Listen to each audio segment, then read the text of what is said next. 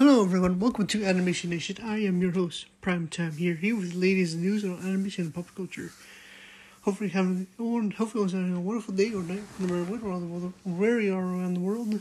Sorry if I haven't uh, uploaded for a couple hours since I was a bit busy so far and everything was, was going out of whack. I wasn't able to find time to record. And hopefully this is going to be the good time for me to record for this episode, honestly. I want to give you guys an, an update um, for next weekend, I'm not going to be here. I'll be with my family. I'll be far away, so there's going to be no time for me to do a next episode of the podcast. So you have to wait until like around like the beginning of March, basically, with the next episode, basically episode 103. So I'll be on vacation for only one week, and I should be returned. So a lot of things are a bit busy so far, but I'm able to like return and give you guys some news what I have so far. So apologies for that, but here now, let's get started with your daily news. Now, the, next, the first latest news so far comes from comicbook.com that apparently Paramount Plus has announced the the upcoming third sequel to Sonic the Hedgehog 3. Apparently already. I mean the other I mean the second sequel didn't come out. Just months before the Sonic the Hedgehog 2 comes out to theaters to continue the live action series, Paramount announced this week, it's plans to release the third Sonic the Hedgehog film. The announcement was made during the investor event, where it was also revealed that the TV series starring Knuckles, as known, a well-known Sonic character, who, who will be the second movie, was in the works. Detailed about what would be the new film, of course, weren't given since we have gone to see the next Sonic the Hedgehog 2 yet. But the first film and the next one anything to go off of, go off of. We'll see the live action film series grow even more with additional characters from the Sonic fandom. The first includes Sonic, Dr. Robotnik, Tails, and while the new one includes Idris Elba voicing um, Knuckles. Now, Paramount confirmed the news amidst the investor event that tweeted that talked about the third Sonic movie. Shortly after that announcement was shared on social media, the official accounts of Sonic the Hedgehog franchise overall shared a longer message about the new film as well as live action Sonic series that's in the works starting Knuckles. The, la- the latter was announced during the same investor meeting. According to what they said, is that we are delighted to announce that the third Sonic movie film and the first live action Sonic series for Paramount Plus are being actively developed, said Haruki Satomi, the CEO of Sega Corporations. We've got a remarkable partnership with Paramount, and have, and we are excited to continue the expanding the Sonic the Hedgehog franchises with them. 2022 is shaping up to be a significant year for the franchise, with the second film being released on this April, as well as Sonic uh, Frontiers have highly anticipated the video game title coming this holiday. Sonic has been beloved by fans across the world for over 30 years, and we, lo- we look forward to continue to bring memorable moments and experiences with them for many years to come. The news was shared during the event followed the big announcement related to the video game adaptations.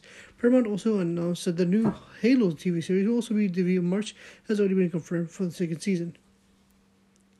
Now, just to let you know that the upcoming Summer Sonic the Hedgehog 2 will be coming, on, coming in theaters on April 8th.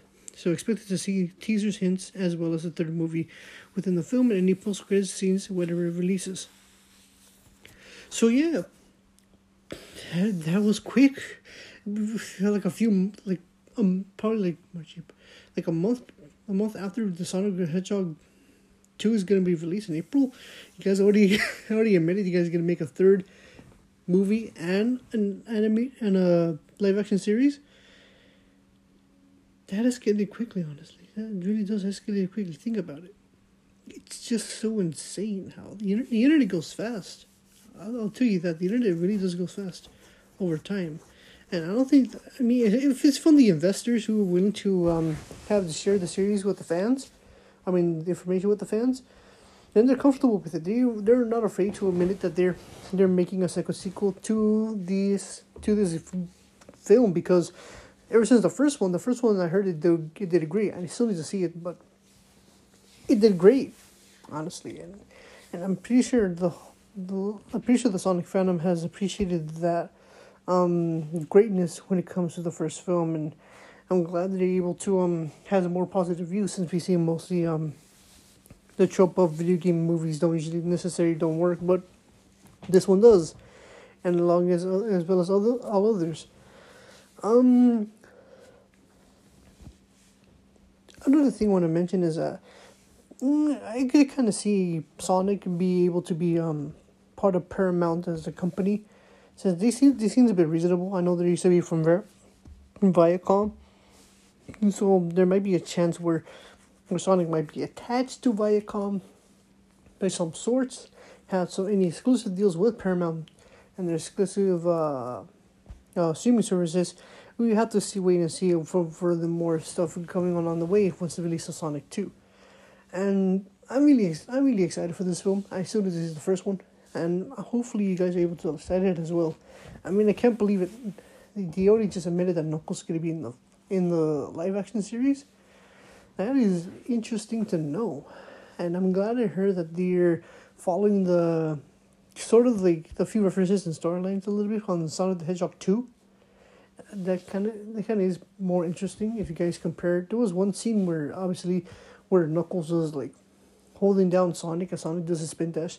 Similar scene with back in Sonic the Hedgehog two when he does that sort of, and and it just it just makes sense honestly to follow that type of path from each um um from each like titles and sequels from the Sonic the Hedgehog series.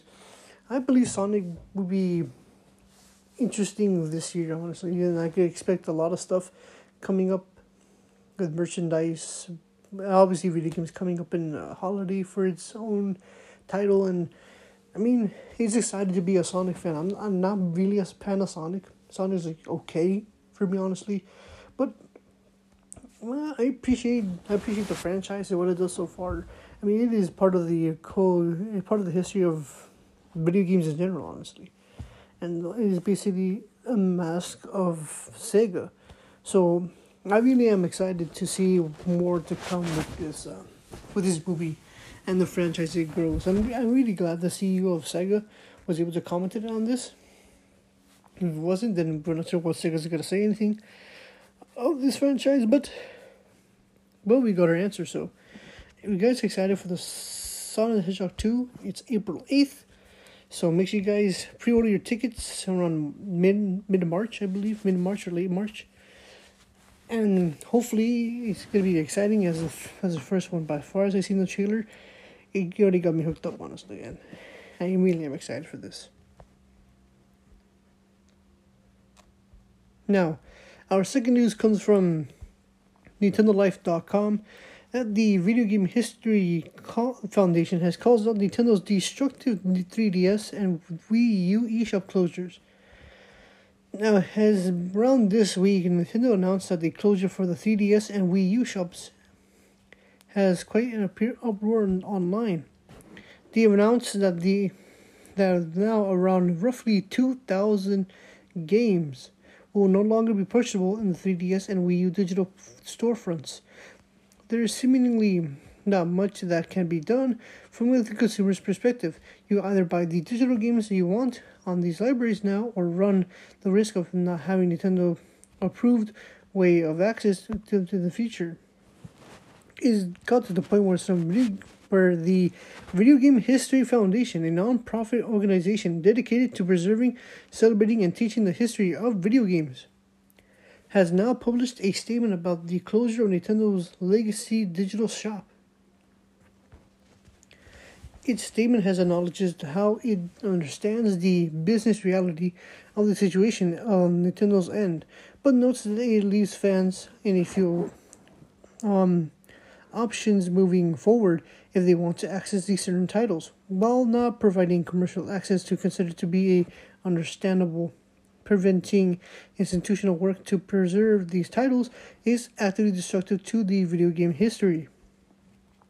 It also takes the aim on Nintendo's for act, for actively funding the lobbying that prevents places like the, like libraries from being able to provide legal legal access on these games. Now here is a statement from the um, from the Video Game History Foundation. While it is unfortunate that people won't be able to purchase digital digital 3DS or Wii U games anymore. We understand that the business reality that went into the decision. What we don't understand is what the path Nintendo expects its fans to take. Should they wish to play these games in the future, as a paying member of the Entertainment Software Associations, Nintendo actively funds lobbying or lobbyings that prevents even libraries from being able to provide legal access to these games. Not providing commercial access is understandable, but preventing institutional work to preserve these titles on top of that is actively destructive to the video game history. We encourage the ESA members, like Nintendo, to rethink their position on the issue and work existing institutions to find a solution. As we did the statement on Twitter, and as you can see above, towards the end of this encouragement to rethink the position on the on these issues and work the existing institutions a find a solution. This statement has already generated plenty of likes at the time of writing. However, this week only time will tell to see if Nintendo made any comments or any other statements. First of all, I didn't even know this foundation even existed, but but hey, you could appreciate that there's a foundation that actually wants to preserve video games on history because look, it's no secret that making a game, whether it's indie, AAA, is easy.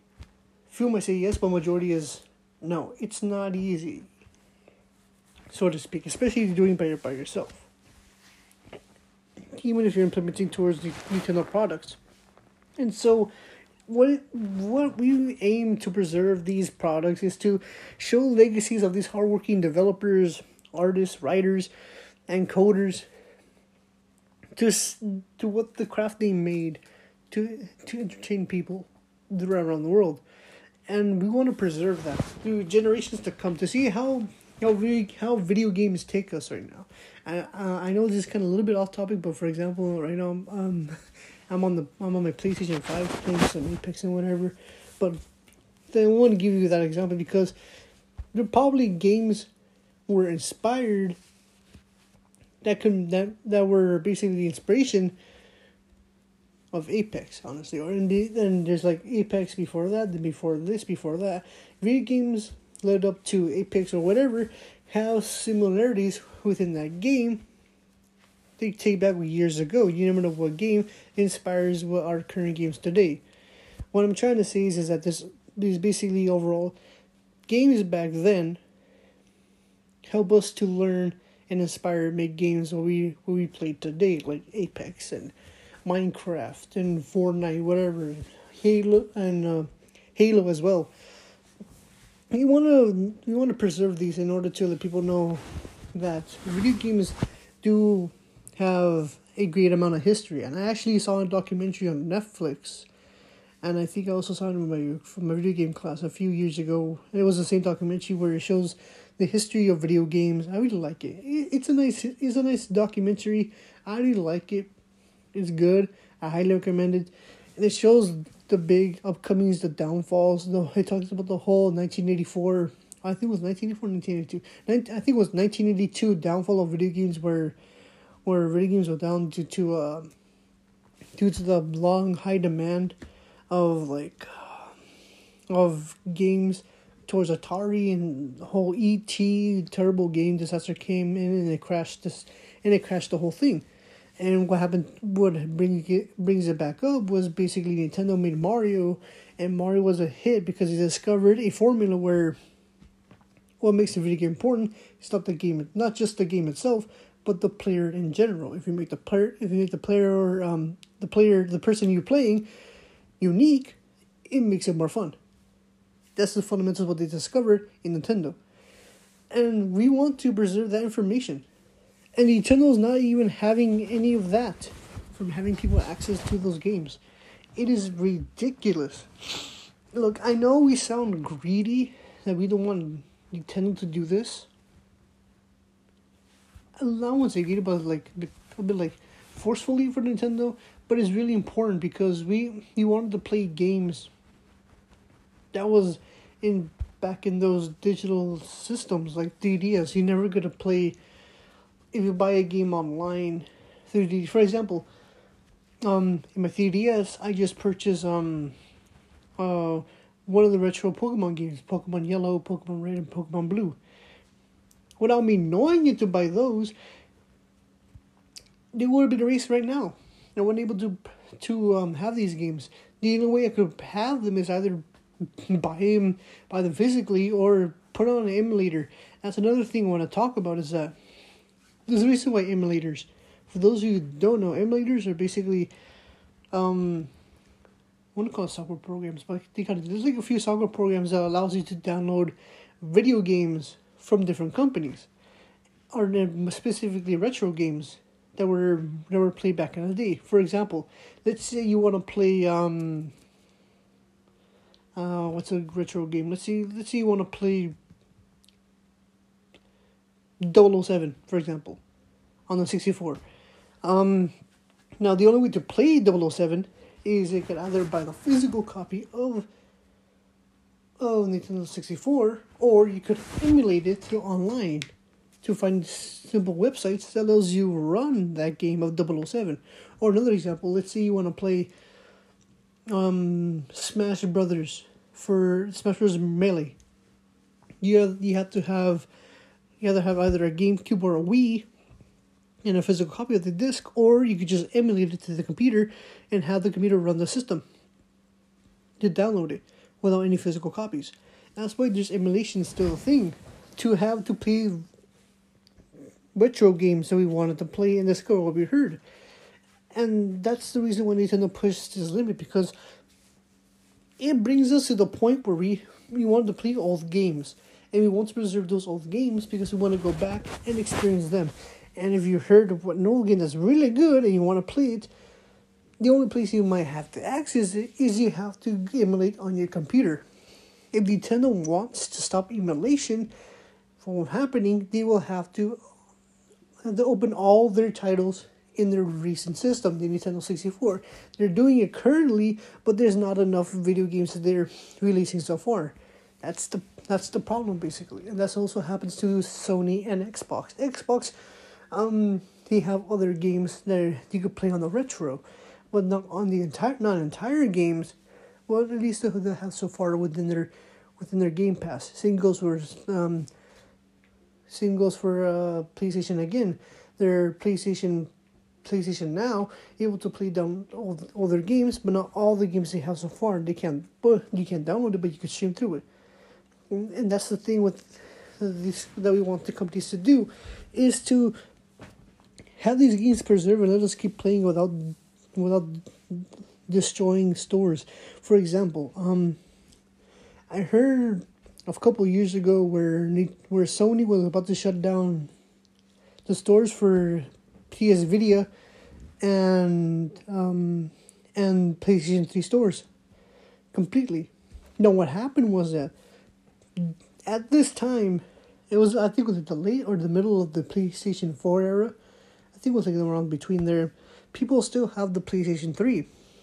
And they took a huge backlash of it to tell PlayStation that hey, we still playing PlayStation games at this point. I know everyone has a PlayStation 4, but we still have PlayStation 3s at this point and PlayStation Vitas.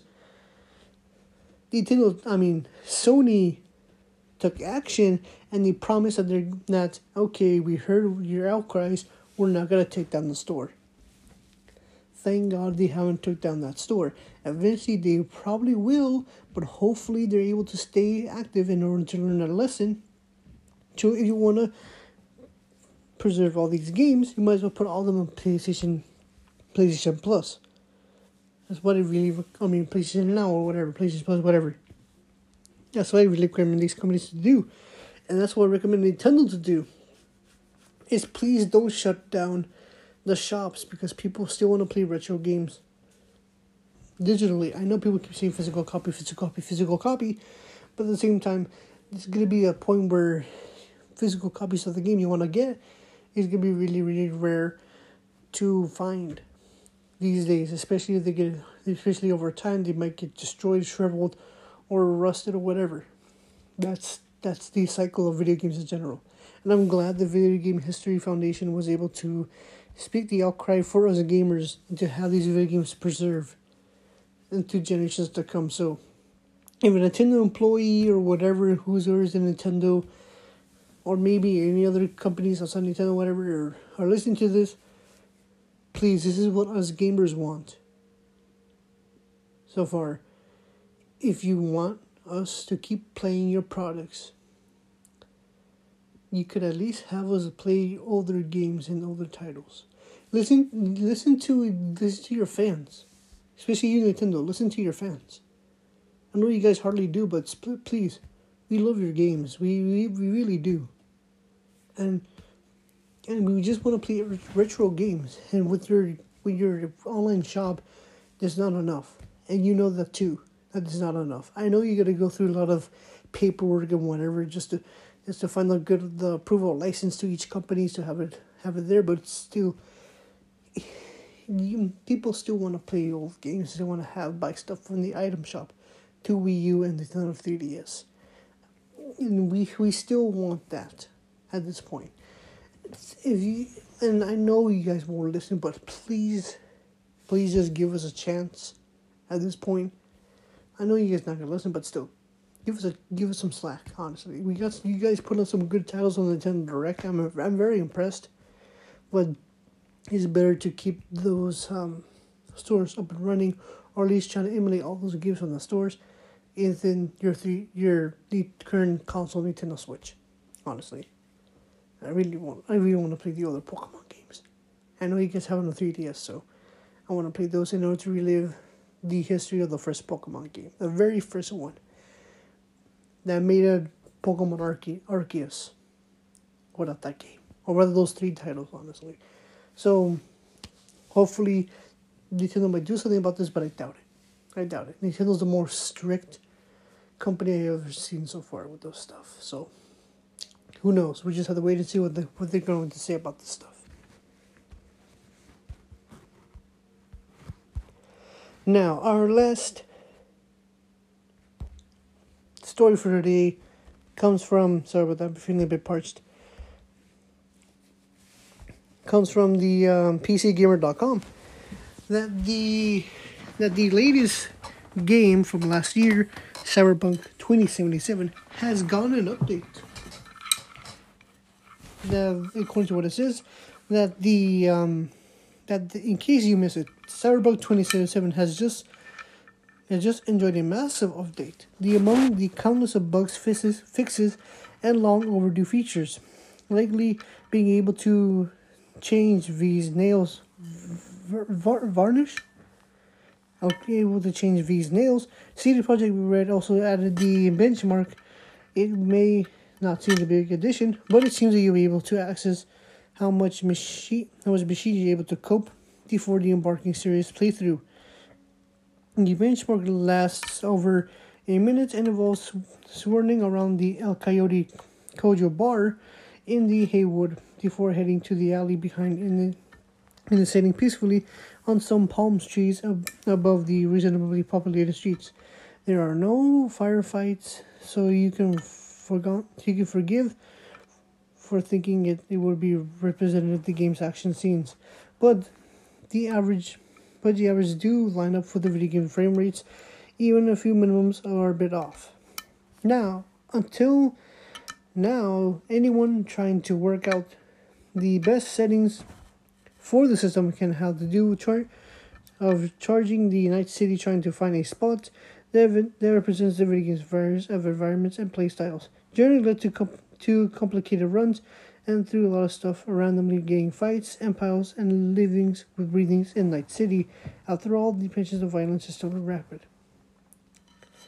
Now, the few details of these new, of this new um uh, update has a few things what I want to consider is very interesting. For example, you could actually buy buy apartments. Honestly, no matter how rich or poor apartments, you're able to buy them now. Which, thank you for that. Now the police cops won't able to to uh, stop chasing you as long as you're able to to run a, a bit of a good distance. So basically, the cops will keep chasing you as long as you're able to have enough far distance in order to, to escape, kind of like GTA. So the cops won't stop you for like at least like a, like I don't know, like, like one mile or whatever. Which is a good thing. It gives you like the immersive of being a thug in like City and Cyberpunk. There's also a lot of things to recommend as well. That makes the experience much better, as well as new graphics, as well as smooth, smooth polishing. Now, these things I want to mention is that there's going to be so far a good pace of the, and also letting you, letting you personalize V's room. These little touches all add up for making a better experience for anyone who has been putting off the game until it's much much better sleep. It's still a bit janky, but still, of course, is much better state than now uh, than its launch.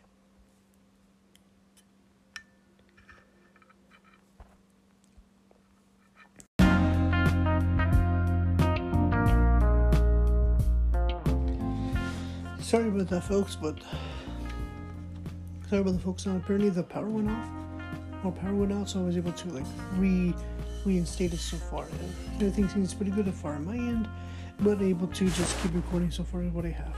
But overall, what if you guys didn't know, um, so far um, CD Projekt has put out an up, the big update for Cyberpunk 2077, able to um have a few features like better graphics, able to like long long uh, have the police cops chase you with longer distances in a long run without having them disappear for at least one mile and able to customize um V's apartment like basically you're starting off to customize their apartment or even buy apartments. Honestly that's pretty unique.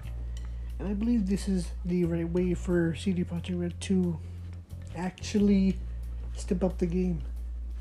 This is basically the redemption arc and what I see so far from the from the gameplay, what I see so far is it's amazing. It's amazing that there's still that there's still think that this game is gonna be good. I played it. Yes, surprisingly, yes, I played it. For me, I can see a lot of glitches, a lot of glitches through through missions. There was one time where I phased out on a car after I completed complete a mission. There was a one time where where I run through a wall and I accidentally just like just fell down like a cartoon character. And there's another time where I accidentally just slowly hit a pole with a motorcycle and I just fell down off my bike. I know that happens, but it's just basically automatic, like a little, a few centimeter inches next to the pipe. But still, I'm glad they're doing progress with the game and glad they still cared about this game ever since it happened during launch and hopefully these developers are able to just do what they can to develop this stuff. And mostly the blame for having this release is the investors because mostly the investors with CD Projekt Red usually just want to push the envelope to push the game to release it without having it be polished before it becomes. Because without because with these investors they did so far with CD Projekt Red made made the company look terrible.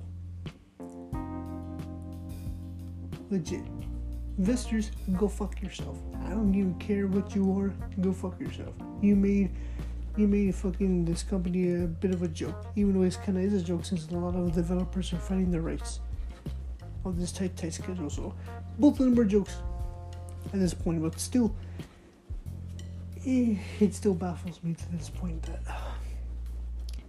that the whole hype for this game tumbles down after one night of December of 2020 that CD Projekt Red did a big bomb of horribleness we haven't seen so far since Fallout 76 and No Man's Sky.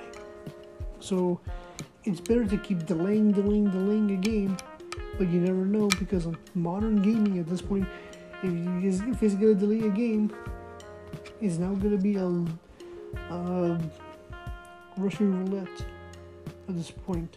It's going to turn out good or going to turn out bad rush a game. I know there's a quotation about um, Shigeru Miyamoto, the creator of Mario, he's able to, as well as the food directors of Nintendo. He quoted by saying that a a a delay game is good, but a rush game is terrible.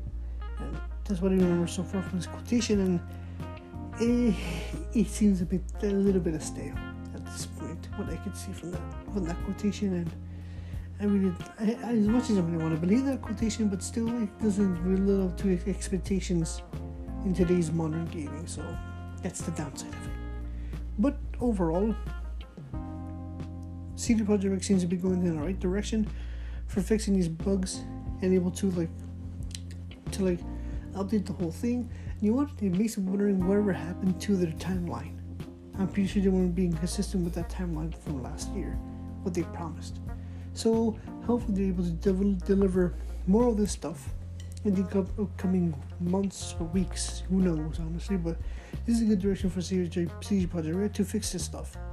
And I'm really glad they're able to to hear the feedback from the fans who really want to make this game the best game of all time or the best RPG of all time. I really do as well, but it'll be a long way to go to see that to be flourished.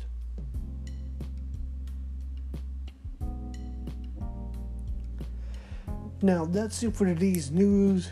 Everyone, hopefully you like today's news what I got so far. Had to be quiet because apparently few of my colleagues were able to just sleep and don't want to disrupt them. And what I do, what I can to provide you guys more news like this. Again, I won't cover the news next week because I'll be out with the family and able to hang out with them, and we'll have time to do a record another episode. So we're into the beginning of March 2 from the next episode of the of the Animation Nation. So Hope you guys follow our Twitter account, Animation9010, for more updates over there. Please you guys follow our other podcast called The Pogs Cast, with featuring me and a couple of friends, where we talk about top uh, pop culture stuff as well as being basically gamers fooling around. We talk some we talk smack to each other honestly. But it's entertaining and we just goof around. All type of stuff. So follow us over there as well. So this is Animation Nation. I am your host Prime. I'm here. Hopefully get to see you guys next month, which is the beginning of March. So have a wonderful day and stay safe. Hope you guys have a little wonderful Valentine's Day and a President's Day here in the US or around the world. So, so goodbye.